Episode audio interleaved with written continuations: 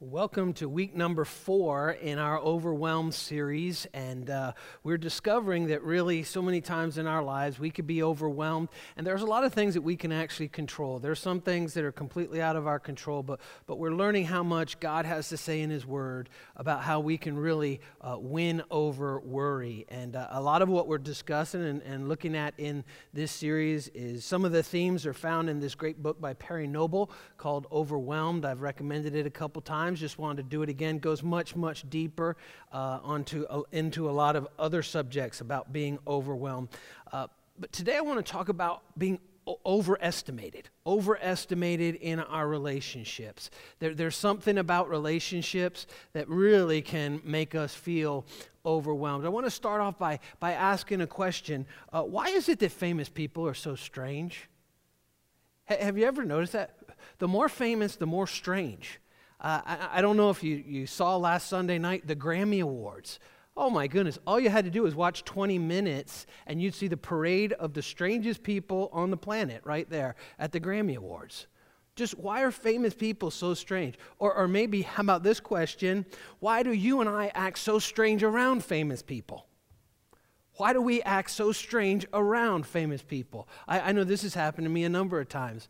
Uh, one, for instance, about five years ago, uh, my pastor, Dr. Ron Cottle, uh, he, he really blessed me and, and three other pastors that I'm friends with, and he got us tickets to the Masters golf tournament in Augusta, Georgia. This is like the Super Bowl of golf. I, I mean, it's just absolutely phenomenal.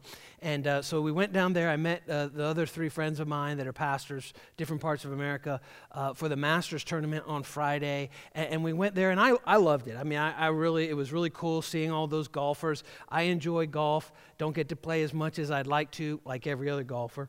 Uh, but, but I was enjoying the tournament. And then we were, we were at one of the holes uh, right there at the green. And, uh, and I saw someone, I just kind of looked over my shoulder here at the Masters Golf Tournament, all these PGA stars, and I was all cool with that. But then I saw someone just walking through the crowd by himself. Oh, he's about five foot nine, kind of my build, had kind of a patchy little beard and mustache and hat pulled down low. And as he got closer, I recognized who it was at the Masters tournament. Except I completely froze up and I couldn't speak. And as he's walking by, I'm going, and my friends are like, What has gotten into you? I could not speak. And as he walks by, he tips his cap to me and he keeps walking. It was Emmitt Smith, Hall of Fame running back for the Dallas Cowboys. And I'm a huge Dallas Cowboy fan. I saw Emmitt Smith play in high school, actually, in Pensacola, Florida, when I was in college.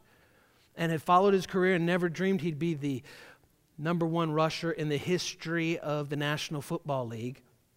But for the rest of the tournament, the Masters that day, all I wanted to do was watch Emmitt watch the Masters. that, was all that I was concerned about. And so it just kind of proves my point. Maybe that's just a me thing, maybe it's not a you thing.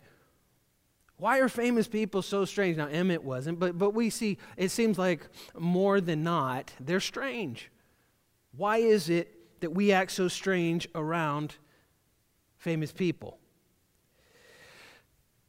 I think the reason is because people become strange the more famous that they get. And listen, none of us are really normal, there is no such thing.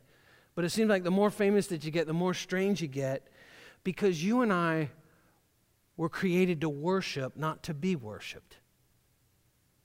You and I were created to worship, not to be worshiped. And when we begin to worship a person, a celebrity, a superstar, a great athlete, movie star, whatever, you know what? No one can bear the weight of that. No one can really carry the weight of worship. And relationships are supposed to be life giving. And so, why are so many people frustrated and they're worried about their marriages? They're worried about their kids, their friendships, their relationships. Maybe you're worried today. Maybe you're angry because uh, Valentine's Day didn't go exactly the way you wanted it to.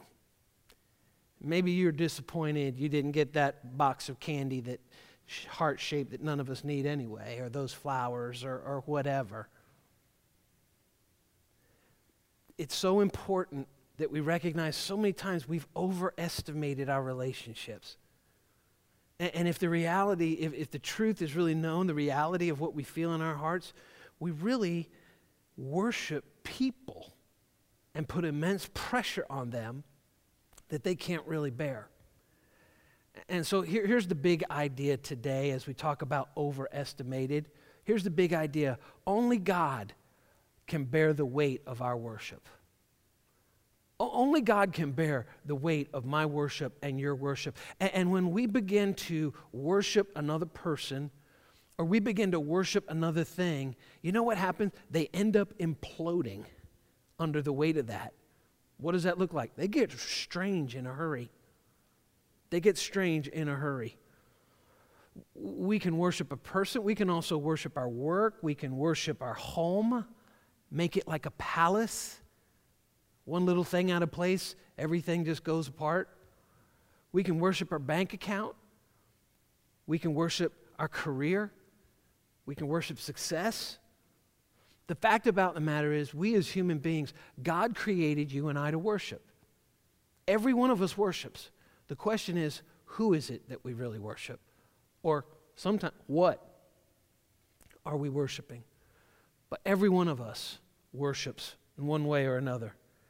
I, I think that part of it, I've heard it said this way before, part of the reason why we almost seen this, see this epidemic particularly in that demographic, like I said, uh, celebrities and, and uh, famous people, is the disappearance from God in our culture has caused us to put undue pressure on one another that we weren't designed for. And, so you just turn back the clock 40 years, 50 years ago. A lot of the weirdness that we see in our culture today, it wasn't there. Why? Because there was a acknowledgement of God in our culture. Now, not so much. And so, what do we do? We turn, we're going to worship someone. And so many times, it's those around us or someone on the, on the, uh, uh, the television screen or, or whatever. And so the instinct to worship shows up in all kinds of surprising places. And you see this almost in, in, our culture just getting bigger and bigger, more and more and more extreme. In social media, we're going to talk about that uh, next week as we conclude our series in social media, Instagram. How about weddings? Weddings now, it's, it's just not even proper to just, you know, if, if you just go to the church and get married and have a little reception, it's like, what's the matter with you? If you don't bust the bank and spend a quarter of a million dollars, you know, what's, what's really happening with you? Or how about this? How about sweet 16 parties? What in the world? let's spend $100,000 just because my child survived to age 16. Because they're breathing. They don't listen to me. They don't mind me. Actually, they're a juvenile delinquent, but let me just bust the bank account. Makes no sense at all. We've had to navigate through these, having three teenage daughters that have gone through each of the three of them past that 16 uh, mark. Even proposals proposals now, it's like how extreme can we possibly make a wedding proposal? And it's all extreme, extreme, extreme. It's like we're worshiping the stuff instead of worshiping God the way that we were created to. Birthday parties, birthday parties for kids. I mean, little one year old knock it out of the park. Again, spend tens of thousands of dollars for a one year old who doesn't remember it at all. I, remember uh, when, when our oldest daughter, Michaela, was born. Um, her first birthday, my wife Susie was actually in the in the hospital for some surgery, and so she wasn't there for the first birthday. We, I remember I dressed Michaela up, put a little bow in her hair, and took her to the hospital, uh, and we celebrated the three of us in the hospital room. Well, that kind of made a mark on Susie. Uh, she didn't. She, she was really torn up about that for, for Michaela's first birthday, our first child. So when birthday number two came, forget about it. We lived on a dirt road at the time in a house that was really a summer home that had been refinished. When the wind blew, the curtains inside blew as well when the wind blew outside. And we had two live ponies in a petting zoo for the second birthday. I mean, what in the world? And you know what? Michaela remembers none of it today. None of it. Just extreme, extreme. You and I were meant to worship. But see, here's the reality for so many of us, we're looking for a Savior. And there's only one. Your spouse is just your spouse, they're not your Savior. Your two year old is just your two year old, they're not your Savior. There's only one Savior, and His name's Jesus Christ. And so here's the question today Are you putting pressure on people that they cannot bear? Are you putting pressure on people that they cannot bear, that they cannot live under the weight of that extreme pressure? The reformer John Calvin, 500 years ago, made this statement. This quote, I think, is very, very true. He said, The human heart is an idol factory. Every one of us from our mother's womb is an expert at inventing idols. From our mother's womb, it is part of our sin nature. We will always create and focus our attention on almost anything else besides God, the one who really deserves our worship. And, and I love how John Calvin put it the human heart is an idol factory. We just keep producing them. We just keep producing them. Many of us, we just change one idol for another one, object of worship for another, just so long as we don't worship God. And so last week, when we were talking about uh, Sabbath and, and looking at really looking back at the Ten Commandments, I want to go back there again because the first commandment has to do with our worship. Has to do with our worship and also has to do with when we make idols. And God says, That's not what I want for you. That's not what's best for you. That's not how life ultimately is going to work. And when you do that, you know what? You'll feel overwhelmed. You'll feel overwhelmed. And so, back in Exodus chapter 20, let's look at this first commandment of the 10 and, and listen to how God feels when we begin to attach and overestimate the value of things and people in His place, His rightful place. Exodus chapter 20, beginning in verse 1, it says, Then God gave the people these instructions. And he says, I am the Lord your God who rescued you from the land of Egypt, the place of your slavery. God had rescued the people of Israel out of bondage. They were slaves in Egypt, and in Egypt, they had many, many, many, many different gods that they worshiped, that they would go to if they needed this, if they needed that, all these different gods that they would approach. And so uh, the Jewish people, the Israelites, had no problem in accepting God as a God. But now what we're going to find is after he rescues them from the bondage of Egypt, he says, No, I'm the one and only. I, I don't want shared affection and attention with any of these other false gods. And so he goes on and he says in verse 3 You must not have any other God but me. Now, notice there, you see this is a lowercase g. That, that means it's almost like God is saying tongue in cheek. You can have no other gods. There's only one God. That's capital G. That's our Heavenly Father. That's, that's, that's in the Old Testament, that is the focus. He's, he's the focus in the Old Testament. And so he says, none of these other idols, lowercase g. Really important that you notice that because when you're reading through the Bible, you'll notice from time to time it will say other gods, and it's always lowercase g. When God is referring to himself, it's capital. That's how we can tell the distinction. And so he says to Israel, You must have no other gods. It's time for you to leave those idols, those false gods of Egypt behind you. No other gods but me. And then in verse 4, he goes on and he says, You must not make for yourself, see, we do it for ourselves.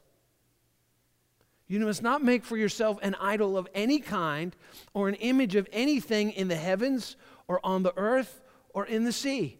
That's a pretty comprehensive statement, isn't it? And we need to recognize what God's saying. Human beings, you'll look anywhere and everywhere for something else to put first in your life, to have the center, to have all your attention. But God says, don't do it. Don't do it. In verse 5, he goes on and says, You must not bow down to them or worship them, for I, the Lord your God, see the capital G there, the Lord your God, am a jealous God who will not tolerate your affection for any other gods. God is saying, I'm, I'm, I'm a jealous God. I, I don't want to share your affection. I don't want to share number one priority. I don't want to share the center of your life with anyone or anything else. And then he makes it really, really clear. He says, you know, in a second here, the next statement he's going to make is that there are consequences to our decisions. So many times when you and I sin, we ask God to forgive us, and he does.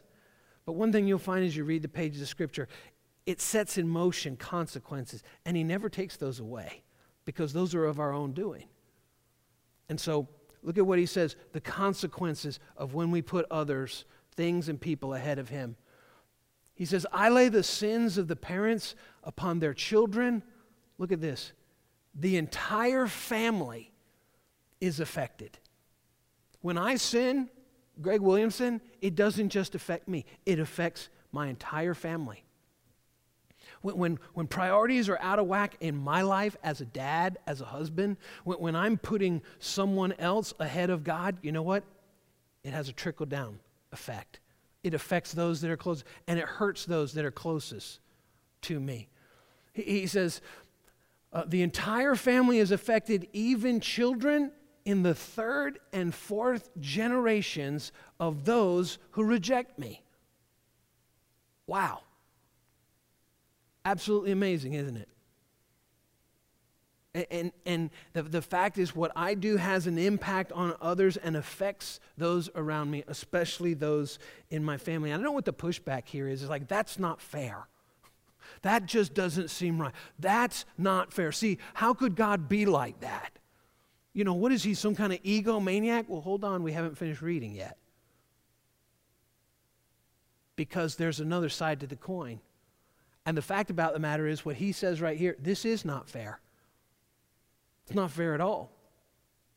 He, he says, What you do, it'll affect not only your children, but your children's children and your children's children's children. Your great grandchildren will be impacted. Wow.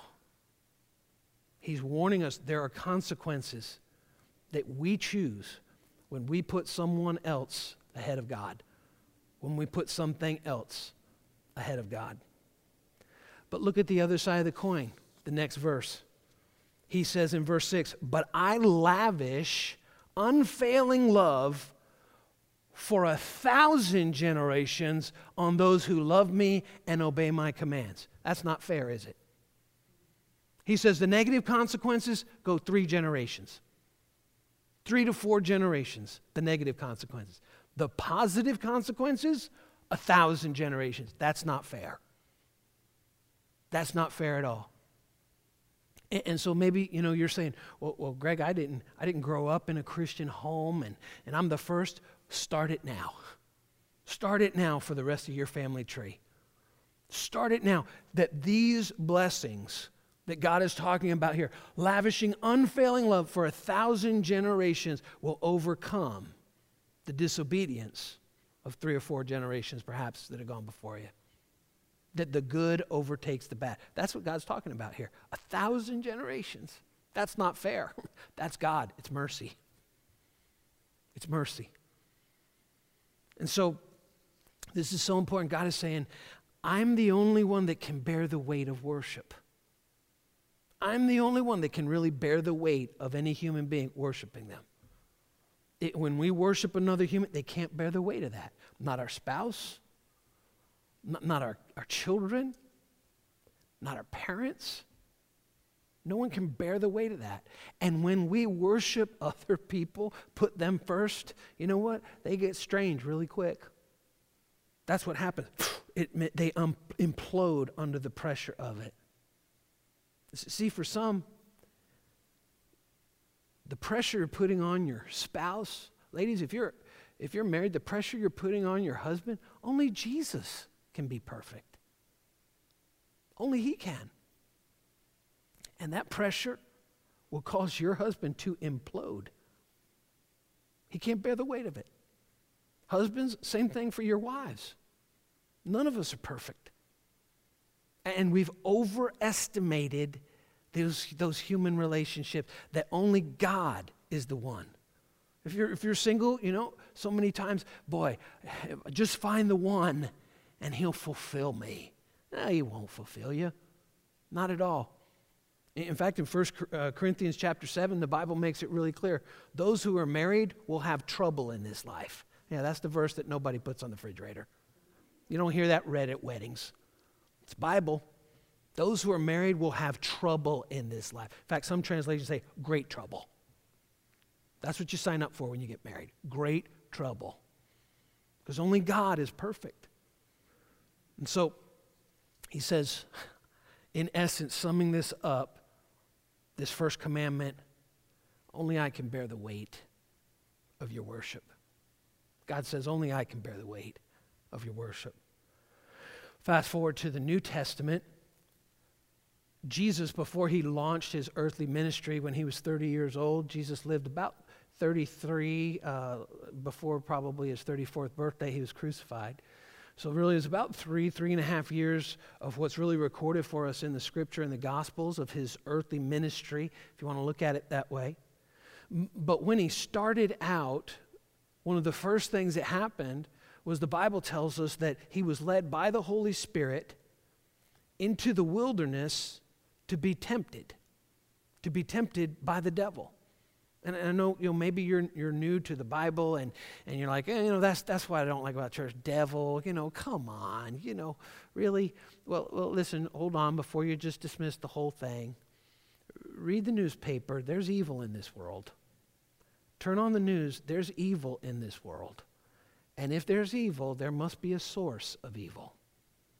It comes from somewhere. There has to be a source. And, and so maybe, uh, you know, uh, the picture that you have of Satan with horns and a tail and a pitchfork, uh, by the way, that's not anywhere in the Bible.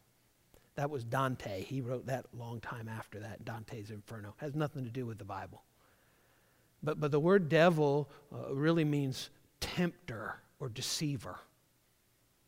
And so the Bible says there, there is an embodiment, there is a source of that evil, and it comes from the tempter, the deceiver ultimately. And so Jesus is led by the Holy Spirit. And look at what it says in Matthew chapter 4, verse 1 and 2. It says, Then Jesus was led by the Spirit, and so this wasn't an accident.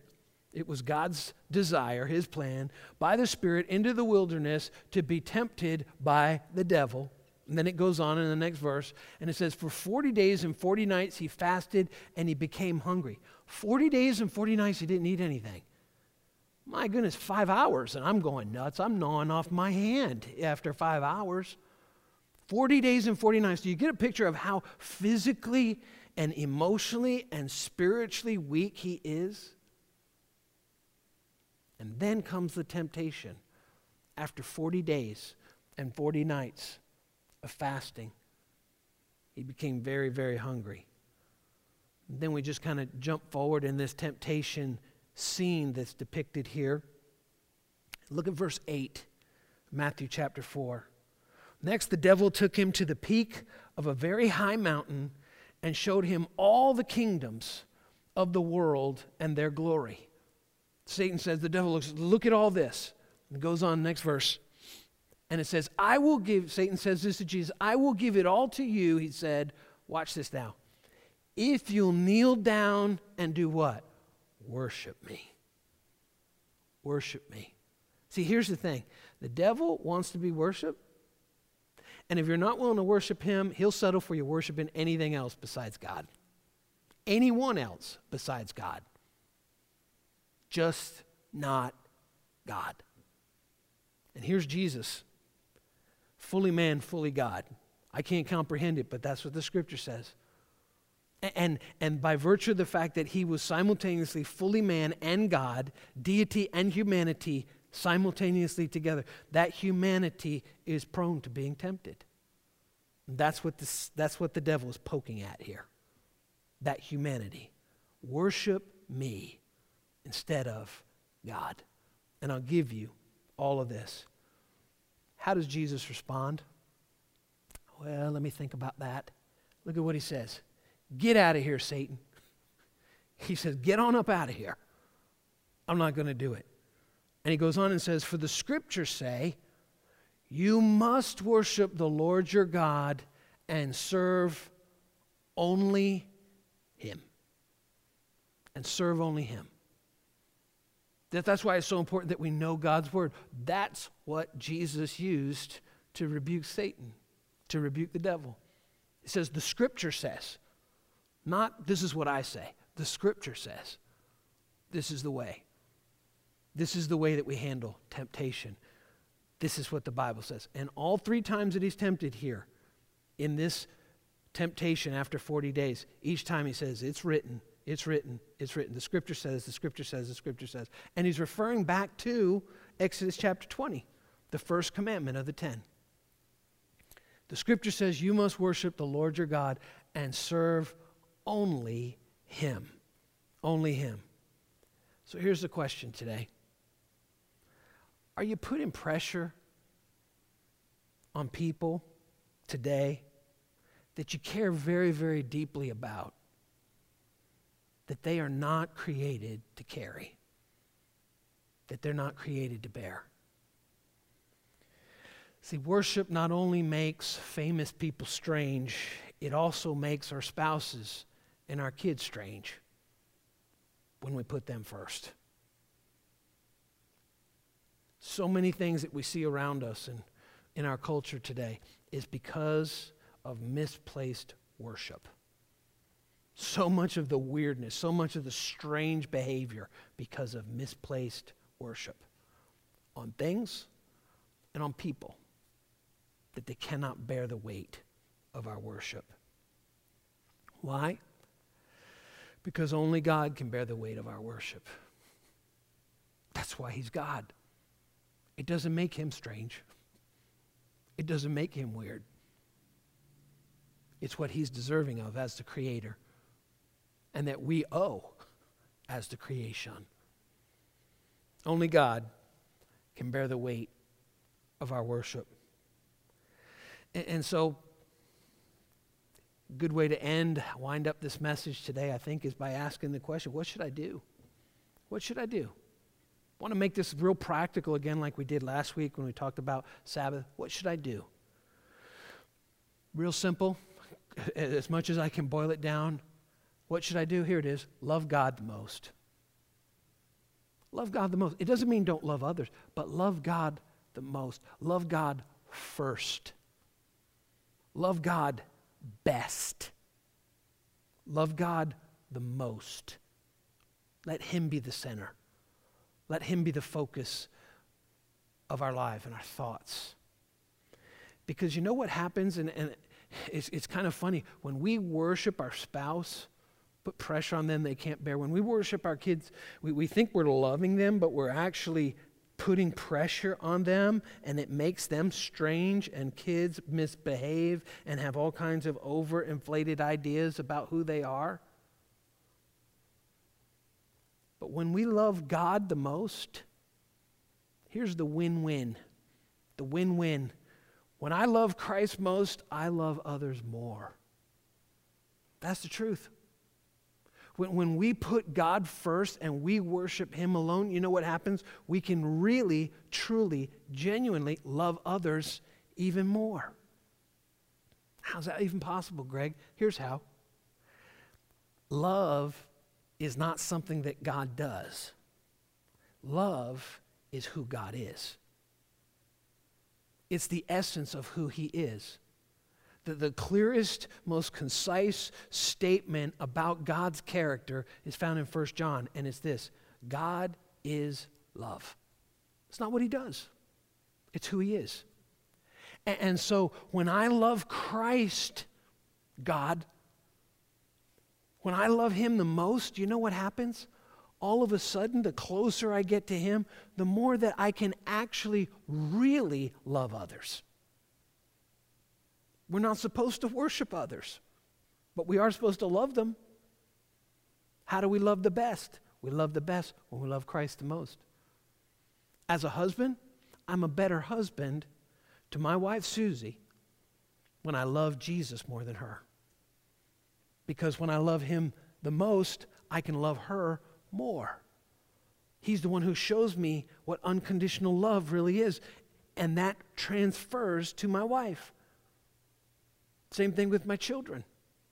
When I love Christ the most, it helps me to love them more. my limited capacity, boy, maybe, maybe an hour and a half, and my love runs out. Because Greg Williamson's love is completely imperfect and conditional. Completely conditional. But if I make the point to love Christ the most, there is a reservoir of love that He will flow through my life because He's first, because I worship Him. That that love, it's like my life becomes a channel of God's love to flow through, and I can actually love others more. Those that don't know Christ, you can't love others nearly to the capacity of someone who does. Now, that's not to say every Christian lives like this. Now, I mean, I, have seen too many Christians over the years, you know, look like they're baptized in pickle juice or something like that. They, they're just mean and ornery little rattlesnakes. And just because you go to church doesn't make you a Christian. Not any more than going to the grocery store makes you a turnip. I mean, I mean it just it, that's not the way to. What what makes you is when you love Christ first when you love Christ the most. That's what makes the difference. And, and so, this is why I say it's a win win. It's a win win. When I love Christ the most, I love others more. You know, we just, Sunday of Valentine's Day weekend here, you want to amp up the love? Here's the thing don't love your spouse, don't love your boyfriend, don't love your girlfriend, don't love your son, don't love your daughter more. That's not going to help them. Love Christ the most. And then you'll love all those so much more. It's a win win. And so I want to leave you with this just a real practical prayer. Last week we talked a little bit about Sabbath and starting our day with, with a, a few minutes uh, in Scripture and in prayer.